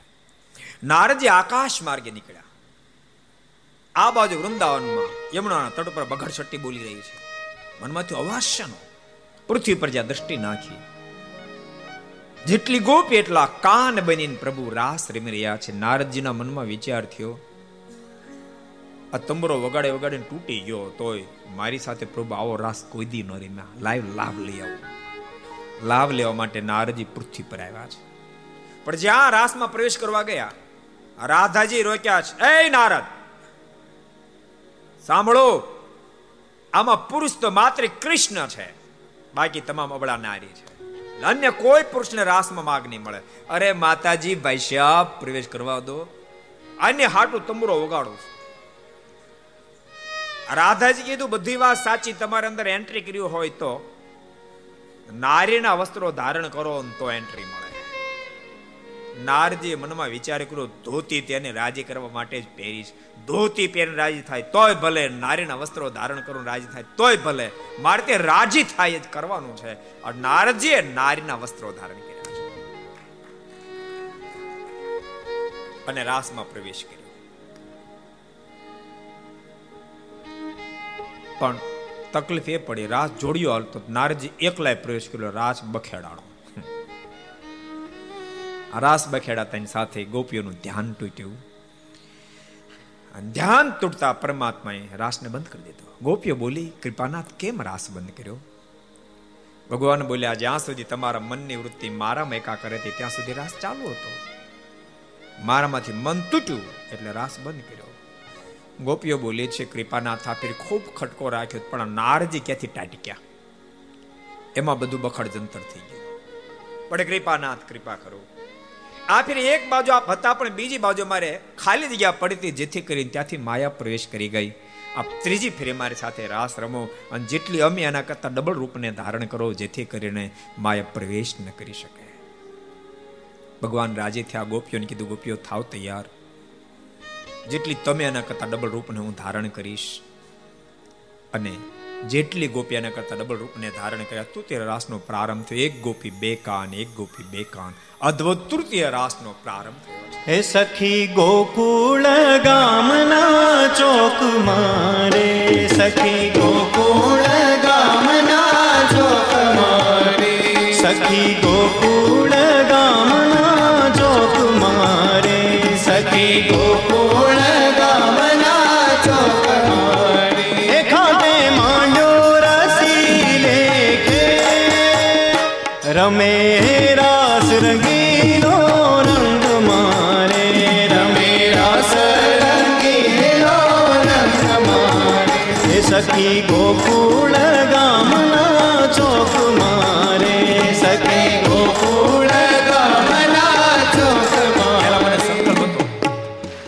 રાસમાં બધા રમાડશું, પણ એમ થાય છે કે રમાડો, ઠીક બેઠા છે. શાંતિ બેઠા છે. એટલે ઊભા નથી કરવા ડિસ્ટર્બ નથી કરવા. કેવા સોફા બેઠા તમે જોવા એ મસ્તી બેઠા. આવા મોજ તો લગ્નમાં ગયા તીદી નહીં બેઠા, પૂછો. લગ્નને માંડવે ગયા તીદી, આટલા મોજમાં નથી બેઠા. એ ટેન્શન બીજા ઘણા બધા હોય. મોજમાં બેઠા છે. મોજમાં છો ને? અને બાપ ભગવાનની કથામાં મોજમાં ન બેસે તો ક્યાં જ નહીં બેસે દુનિયામાં તો બધા હાય હોય. જ્યાં ભગવાનની કથા ત્યાં સ્વયં મૂર્તિમાન પ્રભુ હોય, એટલે અહીંયા જ મોજ અદ્ભુત ત્રીજો રાસ. ખૂબ અદ્ભુત ગોપીઓના ચિત્તની વૃત્તિ નિરોધ પણ આને પામવા માંડે છે. પણ ત્યાં ગોપીઓને એક સંકલ્પ થયો. ઓહો. આપણે કેટલી મહાન. જે રાસમાં નારદને માગ ન મળે, એ રાસમાં આપણે જેમ કહીએ એમ કનૈયો આપણી સાથે નાચે, અહંકાર આવ્યો છે. પેલા બે મિસ્ટેક થઈ પ્રભુએ માફી આપી, પણ ત્રીજી ફીર અહંકાર આવ્યો. આપણે મહાન, અહંકાર આવતાની સાથે પ્રભુ ત્યાંથી અદૃશ્ય થયા છે. ગોપ્ય શુદ્ધિમાં આવી, ભગવાન દેખાયા નહીં. ઓહો ભગવાન ક્યાં રાધાજી લઈને ભગવાન ભાગવા જ મળ્યા ભાગવા જ મળ્યા ભાગવા જ મળ્યા. રાધાજી કે, તમે ભગવાન, હું થોડી ભગવાન છું, થાકી ગઈ. નથી દોડાતો હવે. ભગવાન કે, એક કામ કરો, મારે ખભે બેહી જાઓ. રાધાજીને ખભે લઈને ભગવાન ભાગવા માંડ્યા. પણ થોડાક જે ભાગ્યા અંતે રાધાજીની અંદર પણ અહંકારે એન્ટ્રી કરી. એના મનમાં એમ થાય કહો હું કેટલી મહાન ગોપીઓનો પ્રભુએ ત્યાગ કર્યો મને ખભે બિહારી આમ જ્યાં સંકલ્પ થયો, પ્રભુ ત્યાંથી અદ્રશ્ય. રાધા શુદ્ધિમાં આવ્યા. તો ખબર પડી, ભગવાન નથી. એક બાવળિયાનું સુકાઈ ગયેલું ઠૂઠું ત્યાં ઘોડો પલાંગીને બેઠા હતા. આ ઘટનાને સદગુરુ બ્રહ્માન સમયે પોતાની કીર્તનમાં કંડારી. માનીની માનમાં ફુલાણી મોહન સંગ માનિની માનમાં ફુલાણી.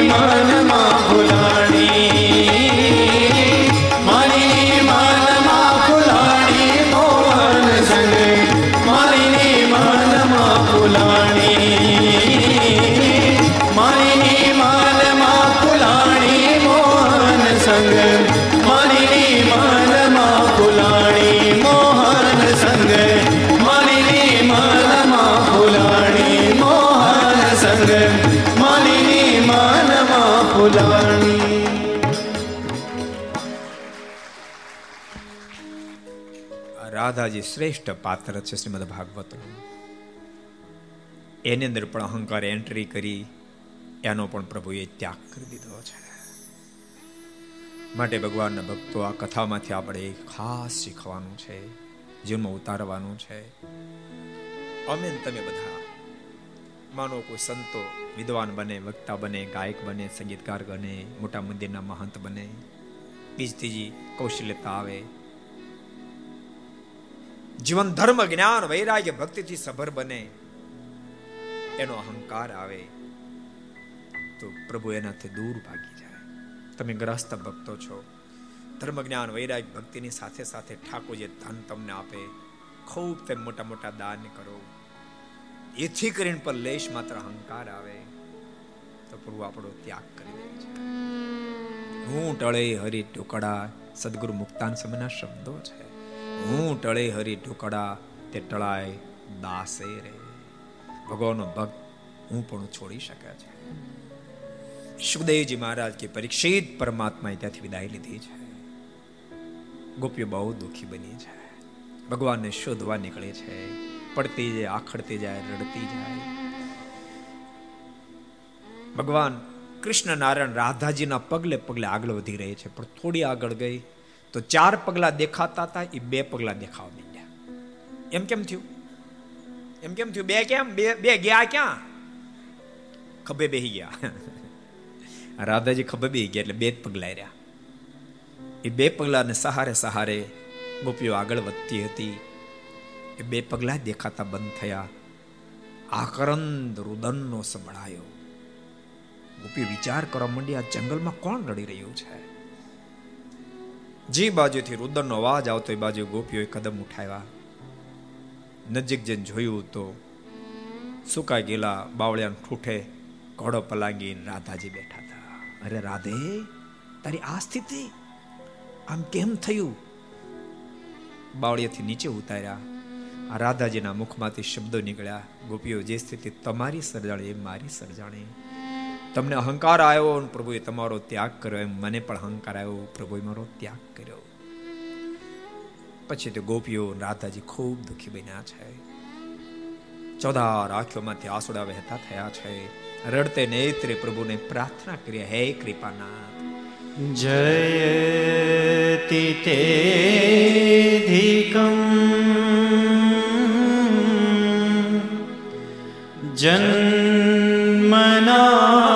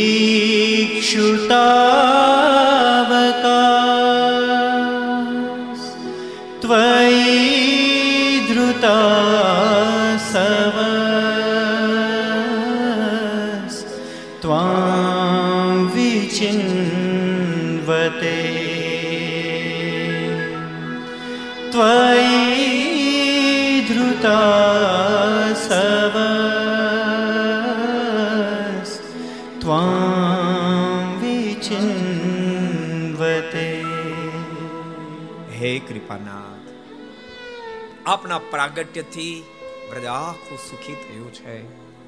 લક્ષ્મીનું ક્રીડાગણ બની ગયું છે. આપે અનેક પ્રકારના સુખ આપ્યા.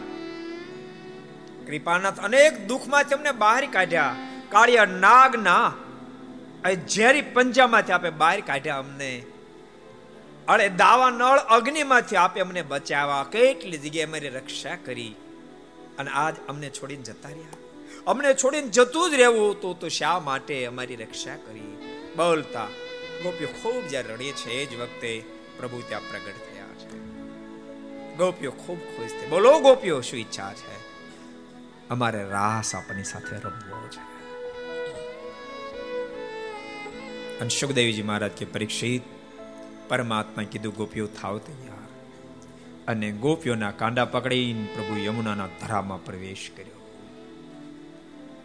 અને યમુનાના ધરામાં પ્રભુ પ્રવેશ કર્યો આ શબ્દ સાંભળતાની સાથે પરીક્ષિતનું માટલું ફૂટી ગયું. પરીક્ષિતના મુખમાંથી શબ્દ નીકળ્યા, ગુરુદેવ, આગળની કથા મને પછી સંભળાવજો. પહેલા મને એ કહો. સ કથમ ધર્મ શેતુ નામ વક્તા કરતા બે રક્ષિતામ. પ્રત્ય માચરત બ્રહ્મન પરદારાભિમર્શનમ આ ધરા પર ધર્મના સ્થાપનને માટે પધારનાર પરમાત્માએ આવો અધર્મ કેમ આદર્યો? પર નારીની સાથે પાણીના ધરામાં પ્રવેશ કર્યો. અને આટલા શબ્દ સાંભળતાની સાથે સુખદેવજી મારીની આંખોમાંથી આંસુડાની ધારાઓ થઈ છે પરીક્ષિત પરીક્ષિત, મેં તને વારંવાર સાવધાન કર્યો તો, સાવધાન કર્યો તો.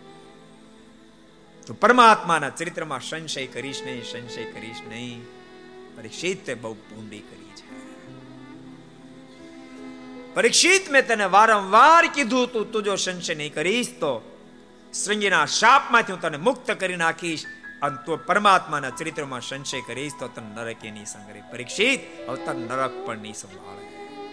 ભક્તો કથા એ બતાવે છે પરમાત્મા નિષ્ઠા એ મોક્ષનો એકો છે.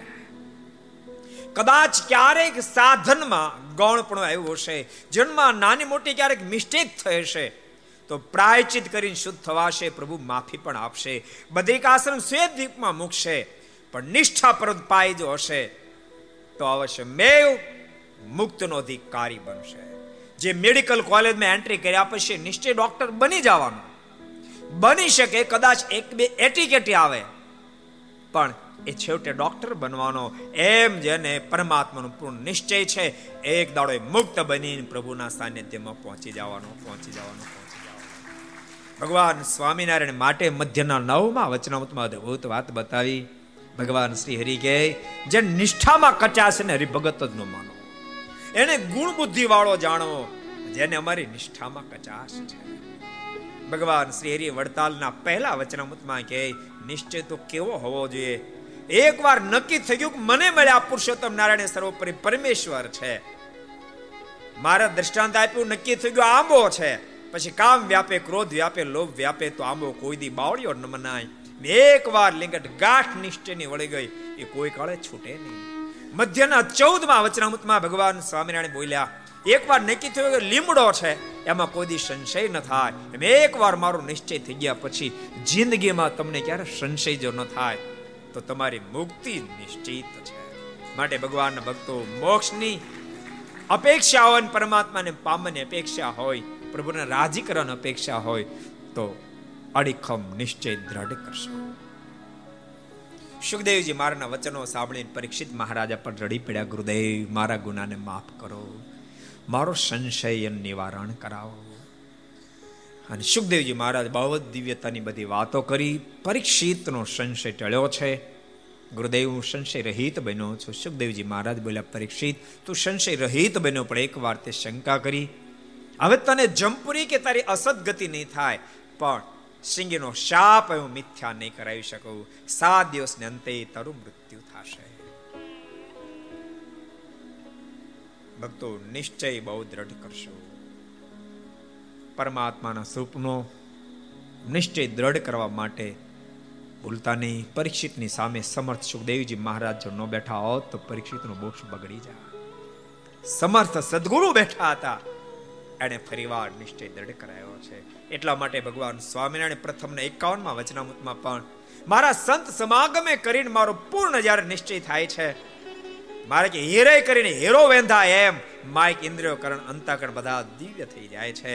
અરે વડતાલના બારમાં વચનામૃતમાં મહારાજ કહે કે, અમાવાસ્યા જેવી જેવી જીવની સ્થિતિ હોય, પણ મારા સંત સમાગમે કરીને જેને મારો નિશ્ચય થાય છે પૂર્ણિમાસીના ચંદ્રમાં જેવો થઈ જાય છે. જે મારના અદ્ભુત શબ્દો છે. પરીક્ષિત મહારાજા બોલ્યા, ગુરુદેવ, મને આગળની કથા સંભળાવો, સુખદેવજી મહારાજ બોલ્યા, પરીક્ષિત, હું તને હવે રાસ પંચાયતની કથા નહીં સંભળાવું. હું તને આગળ વધારું છું. પરમાત્માને મારવાને માટે કૌ સતત મહેનત કરી રહ્યો છે. કૌંસે અરિષ્ટાસુરને મોકલ્યો છે. વ્યોમાસુરને મોકલ્યા, પરંતુ વ્યોમાસુર અરિષ્ટાસુર બંનેનો પ્રભુએ વધ કર્યો છે. અગિયાર વર્ષના વાણા વાઈ ગયા છે. એક દાડો કંસ ચિંતામાં રાજગાદી પર બેઠો હોય, નારદજીનું આગમન થયું. પધારો, ગુરુદેવ, પધારો પધારો. બહુ સમય પછી આપનું આગમન થયું. ગુરુદેવ આ પધારે મને ખૂબ આનંદ થયો. નારદજીએ પ્રશ્ન કર્યો છે, કંસ દેવકીનો આઠમો મળ્યો?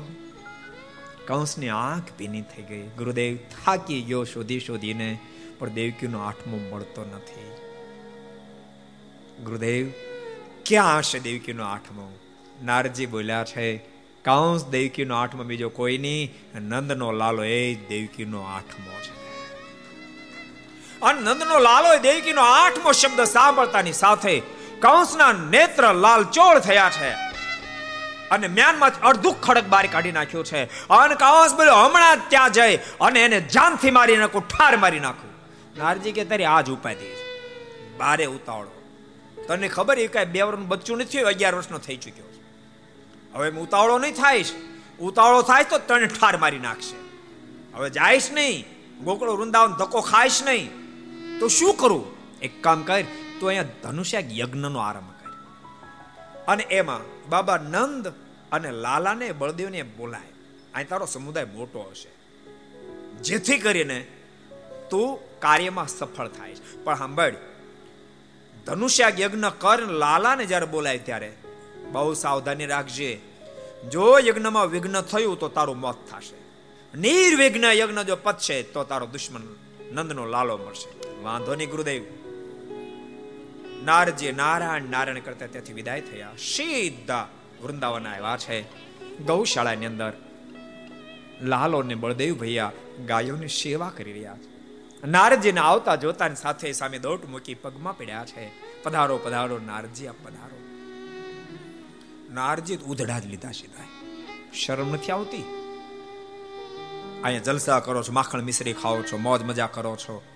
વસુદેવ દેવકીનું કાંઈ નથી વિચારવું. ઓલા કારાગૃહમાં બિચારા ગોંધાઈ રહ્યા છે. રાત જાત દિવસ નથી જાતો, દિવસ જાત રાત નથી જાતી. એની સંભાળ નથી લેવાની. અહીં મોજ જ કરવાની છે. અહીં ઠેકડા રાસલ લેવાના છે. બહુ બીજા ભગવાન કૃષ્ણની આંખમાં આંસુ ભરાયા છે. ગુરુદેવ, હું પણ સતત ચિંતિત છું. પણ મથુરા જાવું કેમ એની ઉપાધિ છે? નારજી કે, તમે ચિંતા નહીં કરતો, માસ્ટર પ્લાન કરીને આવ્યો છે સામેથી તમને તેડવા માટે આવશે. તમે જાજો અને મામા કંસને રાજી કરી આવશો. મામો બિચારો કેદાડા ભાણાભાઈ તમારી રાહ જોવે છે. આટલું કઈ નારજી ત્યાંથી અદ્રશ્ય થયા છે. સુખદેવજી મહારાજ કે પરીક્ષિત, કંસે અક્રૂરજીને પોતાની પાસે બોલાવ્યા છે. અક્રૂરને કહ્યું, અક્રૂર, તમે વૃંદાવન ગોકુળ જાઓ. નંદ બાબા, લાલો, બળદેવ, એ બધા લઈ અહીંયા તમે અક્રૂર ના પડે, હું નહીં જાઉં. જાઓ છો ઠાર મારી નાખું. અક્રૂરે મનમાં વિચાર કર્યો પાપી હમણાં પતાવી દે મેં સાંભળ્યું છે કે નંદનો લાલો સ્વયં પરમેશ્વર છે. ખરેખર પરમેશ્વર હશે મને એના દર્શન થશે. એનું અહીં તેડીને લાવીશ તો આ વાંકો વાળ નહીં કરી શકે. અને ભગવાન નહીં હોય તો હું નહીં જાઉં તો અહીં મને મારી છે તો આપો કીધા હે. એને કાંઈ જીવ તો છોડશે નહીં.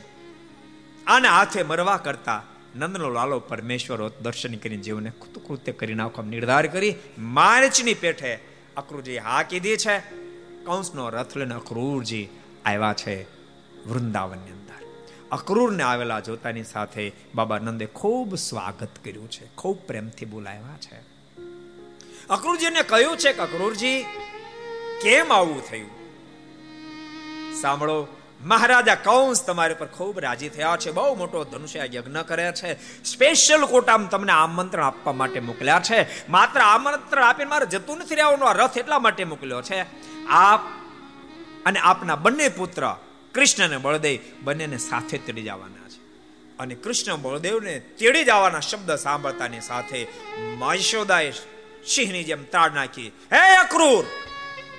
બોલો એ બોલો બીજો શબ્દ બોલીશ નહીં. નંદ ને આવું હોય તો ભલે આવે મથુરામાં. બાકી હું લાલાને અને બળદેવને મથુરામાં નહીં જવા દઉં. અક્રુજી બહુ પ્રકારે સમજાવ્યા છે. માં યશોદા ધુઆ પુવા થઈ રહ્યા છે. ત્યાં તો આખા ગોકુળ વૃંદાવનની અંદર સમાચાર મળ્યા છે. અક્રૂર આપણા લાલાને તેડવા માટે આવ્યો છે. હજારો ગોપીઓ ધા પુકારતી પુકારતી આવી છે. અક્રૂર કહેવા લાગ્યા તારું નામ અક્રૂર કોણે પાડ્યું? તું તો ક્રૂર છો. અમારા લાલા લેવા માટે આવ્યો છો. પણ અમે અમારા લાલા નહીં આવવા દઈએ. ગોપીઓએ નિર્ધાર કર્યો છે. કદાચ અક્રૂરના આધીન બનીને પ્રભુ જવાની કોશિશ કરશે તો આપણે રસ્તામાં સુઈ જાશું, રથની આડી સુઈ જાશું, પણ પ્રભુને જવા નહીં દઈએ. આવો નિર્ધાર કર્યો છે. માં યશોદા આખી રાત રડતી રહી છે. મહાપ્રિયાસે પ્રભુએ સમજાય, માં રડીશની સાંભળ. તું મને જવા દે. મારે જ મથુરામાં જવાની ઈચ્છા. માં તું મને ગામડામાં ક્યાં સુધી ગોંધી રાખીશ? માં મને શહેરમાં જવા દે તો મારો વિકાસ થશે. અને સાંભળ, હું પાછો આવીશ ત્યાં રોકાઈ નહીં જાઉં. અને પાછો આવીશ એ શબ્દથી માને હા પડે છે. મા તરફથી પરમિશન મળી. બીજે દિવસે સવારમાં આકડું જે રથ તૈયાર કર્યો છે, બાબા નંદ રથમાં બેઠા લાલો બેઠો, બળદેવ ભૈયા બેઠા ગ્વાલ બાલ મિત્રોને બેસાડ્યા છે. રથને હકાલવાની જ્યાં કોશિશ કરી, માં યશોદા પાછી દોડતી દોડતી આવી છે. લાલા, તું પાછો તો આવીશ ને? રથમાંથી નીચે ઉતરી. માની આંખોના આંસુ પૂછ્યા ભક્તો કથાએ બતાવ, દીકરા કેવા હોવા જોઈએ, દીકરા કેવા હોવા જોઈએ. સ્વયં પરમાત્મા હોવા છતાંય પણ માના આંખોના આંસુ જોઈ નથી શકતા. રથમાંથી નીચે ઉતર્યા, માના આંખોના આંસુ લૂછ્યા. માં, તું ચિંતા નહીં કરીશ, હું પાછો આવીશ. ગોપીઓ નિર્ધાર કરો રથ આડી સુઈ જાશું. પણ ભગવાન કૃષ્ણની આંખ સામે જોયું. એમ લાગ્યું પ્રભુની મરજી રોકાવાની નથી. ગોપીઓ હટી ગઈ છે. પ્રભુ માટે રસ્તો ખુલ્લો કરી નાખ્યો છે. ભક્તો, અહીંયા ગોપીઓની અપેક્ષા, ઈચ્છા હતી પ્રભુ નથી જવા દેવા. પ્રભુની મરજી જોઈ, આ રસ્તામાં હટી ગઈ. સ્વામિનારાયણ સંપ્રદાયમાં આના કરતા ક્રોસ તમને ઇતિહાસ જોવા મળ્યા છે. ભગવાન શ્રી હરિને વડતાલ જવું હતું. નક્કી કર્યું કે આ ફેરી કોઈ સ્ત્રી ભક્ત નથી લઈ જવા. એમને જતું રહેવું છે. પોતે તૈયાર થયા, ભક્તો બધાને તૈયાર કર્યા. લાડુબા જીવબા કોઈને વાત ન કરી. અને ભક્તોને પેલા વળાવ્યા, સંતોને વળાવ્યા અને પછી ભગવાન શ્રી હરિ સ્વયં વડતાલ જવા માટે ઉપડ્યા. માણકી તૈયાર થઈ, માણકી ઉપર સવાર થયા અને માણકી આગળ વધતા મુખ્ય દરવાજા સુધી આવી ત્યાં લાડુબા જીવબાને સમાચાર મળ્યા કે આપણને લીધા વિના ભગવાન શ્રી વડતાલ જઈ રહ્યા છે. આપણે ખરા જો ભક્તો હતા, જવાનું દઈએ ધ્યાનમાં બેસી ગયા વૃત્તિથી માણકી મૂકી લીધી. ઘણો પ્રયાસ કરે, પણ માણકી આગળ ન જાય. ઉડલી ઉડલીને પાછી હટે. આ ઘટનાને પ્રેમ શીખી પ્રેમાન સ્વયં પોતાની કલમે કંડારી છે. માણકીએ ચડા રે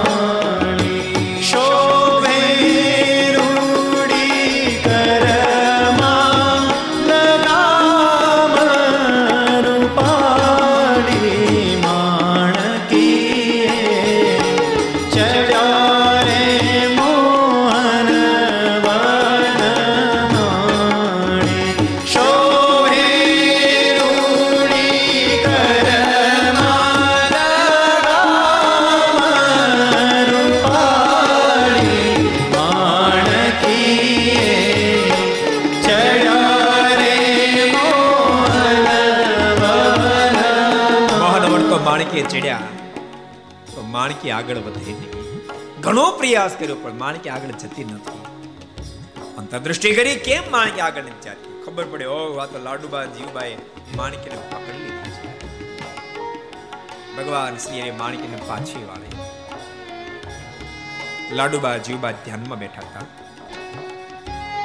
બંનેને જગાડ્યા.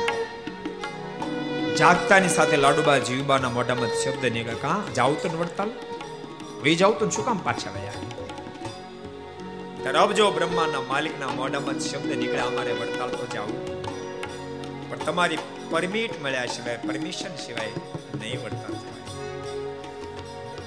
તમે આજ્ઞા આપો, પરમિશન આપો, તો જવાય. પ્રેમ સખી પ્રેમાન સહી ભગવાન શ્રી બોલ્યા એ શબ્દો લખ્યા. આજ્ઞા આપો અમે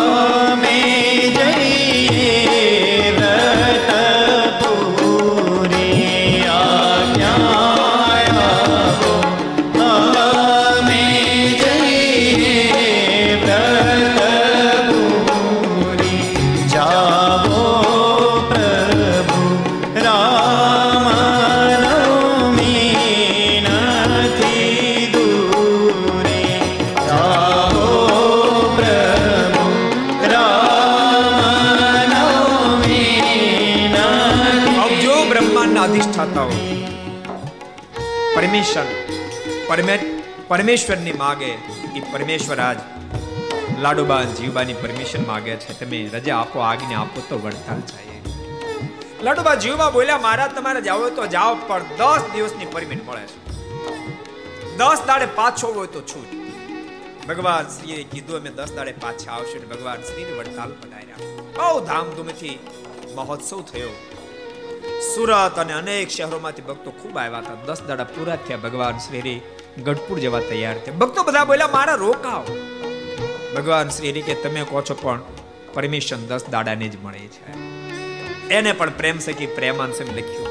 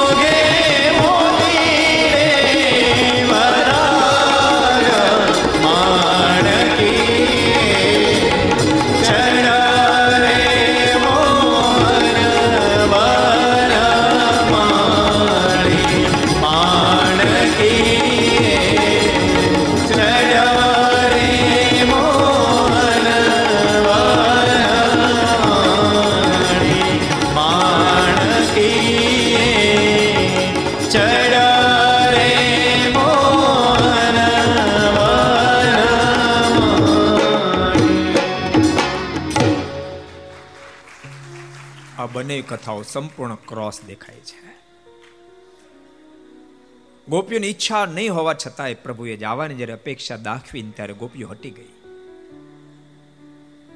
ભક્તોમાં કેટલાક ત્યાગ ભાગ કરશે, પણ ત્યાગ ભાગ નહીં કરશો, યાદ રાખશો બંને ઘટનાનું અનુસંધાન રાખજો. બંનેનો હેતુ સમજજો. ગોકુળ વૃંદાવનમાંથી પ્રભુ ગયા છે, ગોપીઓ હટી ગઈ તે બતાવ્યું છે કે ભક્ત સદૈવને માટે પ્રભુની મરજીને સમજી પ્રભુ રાજી થાય એમ જ કરે એમના ભક્ત કહેવાય. એ ગોપીઓની ઇતિહાસમાંથી જોવાનું છે. અને ગઢપુરનો ઇતિહાસ એમ દેખાડે છે કે પરમાત્મા બધી જગ્યાએ સ્વતંત્ર છે, પણ ભક્તની આગળ પરતંત્ર છે.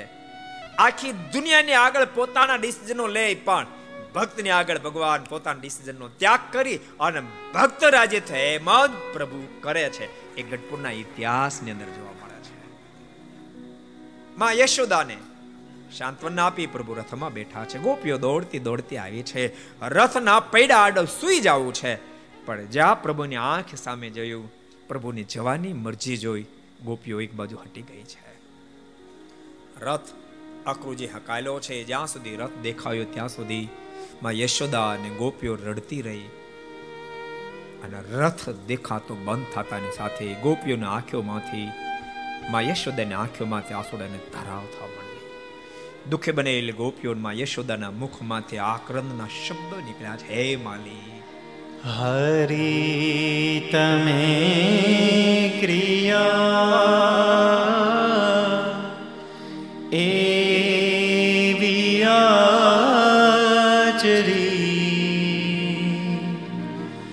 કઠણ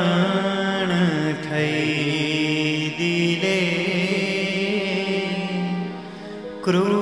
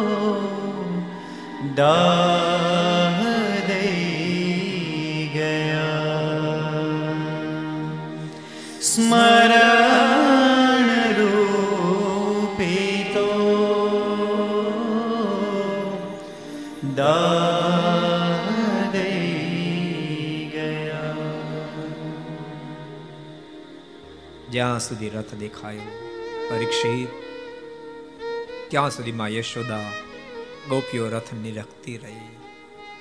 રથ દેખાતો બંધ થયો. ધા પોકાર ઉદન કરતી કરતી તમામ ગોપીઓમાં યશોદા શરની શુદ્ધિ ભૂલ્યા છે. પરીક્ષિત રથ આગળ વધતા યમુનાના તટ સુધી આવ્યો છે. બળદેવ ભૈયા કૃષ્ણ નારાયણ સ્નાન કરવા ગયા છે. અક્રુરજીને એક સંકલ્પ થયો. આ નાના નાના બાળકોને હું લઈ તો જાઉં છું. મથુરા ઓલો પાપ્યાને મારી તો નહીં નાખે ને. ધ્રુજી ગયું શરીર. એ જ વખતે પ્રભુ બે રૂપે દર્શન આપ્યા છે. યમુનાના ધરામાં પણ પ્રભુ દેખાયા છે.